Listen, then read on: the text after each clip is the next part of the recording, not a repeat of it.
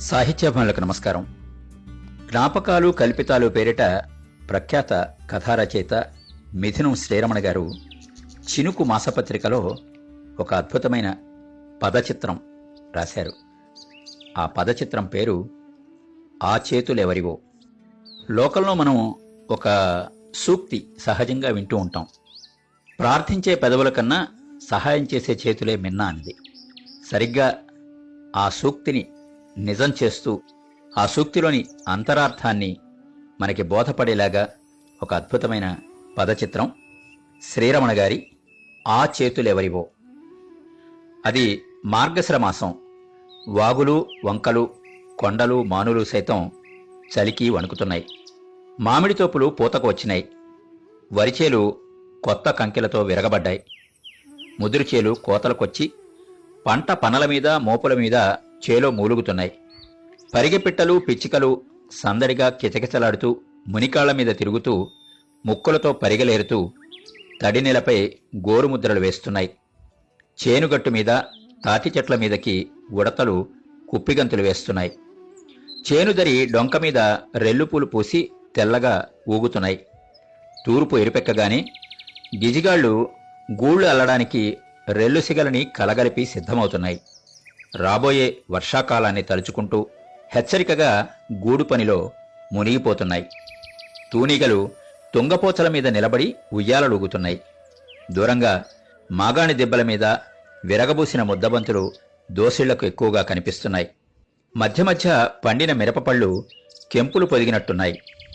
ఈ ఋతువు ఫలితాలిచ్చే తరుణంగా రైతులు భావిస్తారు. పంటలొచ్చే కాలంగా ఎదురుచూస్తారు. అగ్రహారంలోనూ సంక్రాంతి పండగ నెలపట్టారు. దాంతో రావలసినంత కళ రానే వచ్చింది. చయన్లు నిష్ఠనియమాలున్న అగ్రహారీకుడు. పెద్దలిచ్చిన కొండ్ర దేనికి వెతుక్కోవలసిన పని లేనంత వరకు ఉంది. ఉన్నంతలోనే సరిపెట్టుకోగల సదాచారం పారంపర్యంగా అబ్బింది కార్తెలెరిగి కష్టపడితే ప్రాప్తానికి తగిన ఫలితం ఉంటుంది అని చేనులు నమ్మకం. గొడ్డైనా బిడ్డైనా చేనైనా చెట్టైనా యజమాని పరామర్శతోనే ఏపుగా పెరుగుతాయి అని చేనులు నమ్ముతాడు. అందుకే మొదట పక్కలో పిల్లల్ని తడిమి మెట్లు దిగి కోష్టంలో పశువుల వెన్నులు నిమిరి పెదచేను వైపు కదులుతాడు. అప్పటికింకా శాంతం తెల్లవారదు. సంకురాత్రి నెలలో అయితే గిలిగింతలు పెట్టే చలి ఒంటికి చొక్కా ఎరగడు చేనులది కాశీ అలవాటు. బాల్యంలో ఆయన చదువు పన్నెండేళ్ళ పాటు కాశీ విద్యాపీఠంలో సాగింది.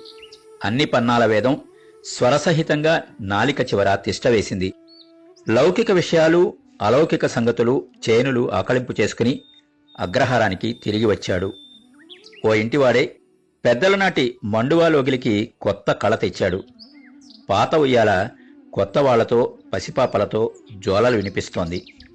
పల్చటి ఉత్తరీయం భుజాలకు వేసుకుని తల మీదకు లాక్కుని తెల్లటి మంచు పరదాలలో కలిసిపోయిన చేనులు శంభో శివశంభో తొలిపొద్దువై తేరుకో అని వణుకు స్వరంతో గొణుక్కుంటూ నడుస్తున్నాడు.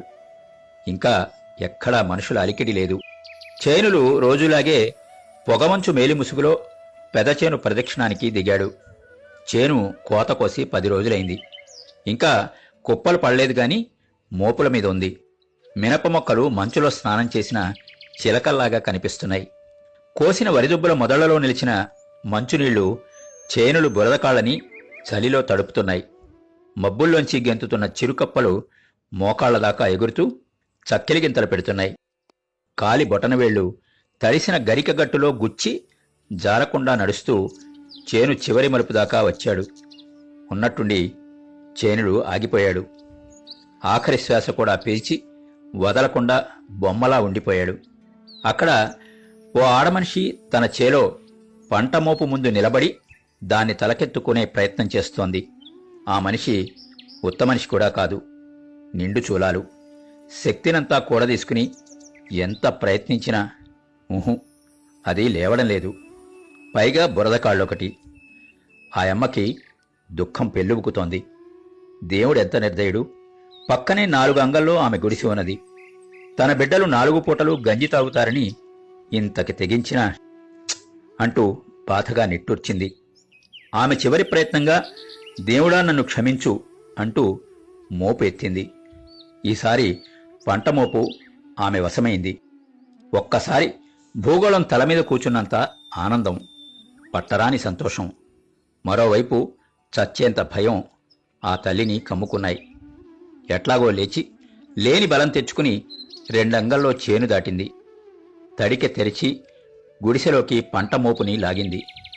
రెండు క్షణాలు ఆ మోపు మీదే గుర్రం ఎక్కి కూర్చుని శ్వాస పీల్చుకుంది. నాలుగు దిక్కులు తెల్లారాయి. బంగారు వన్నెల వరికెంక గుత్తులు చేనులు వీధి వాకిలిన వేలాడుతున్నాయి. పిచ్చికలు పరిగపిట్టలు కిచకిచ కోలాటంలో మునిగి తేలుతున్నాయి.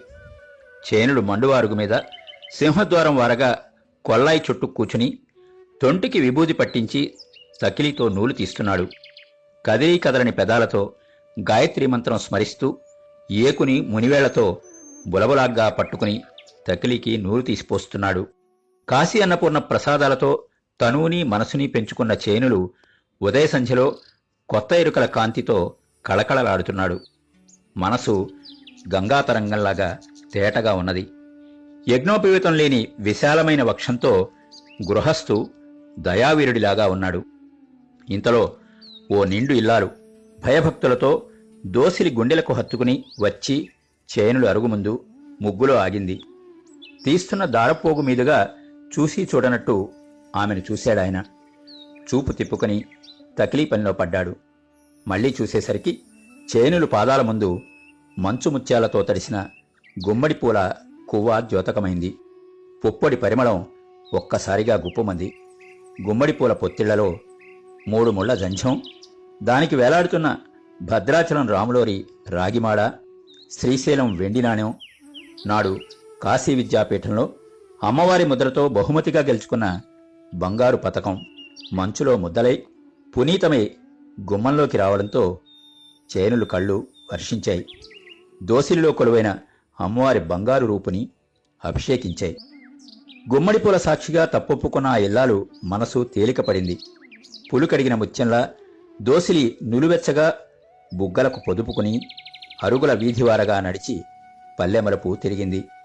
మలుపులో ఆగి చేతులు నిండుగా చాచి ఆ మనిషిని కళ్ళకి హారతిగా అద్దుకుంది.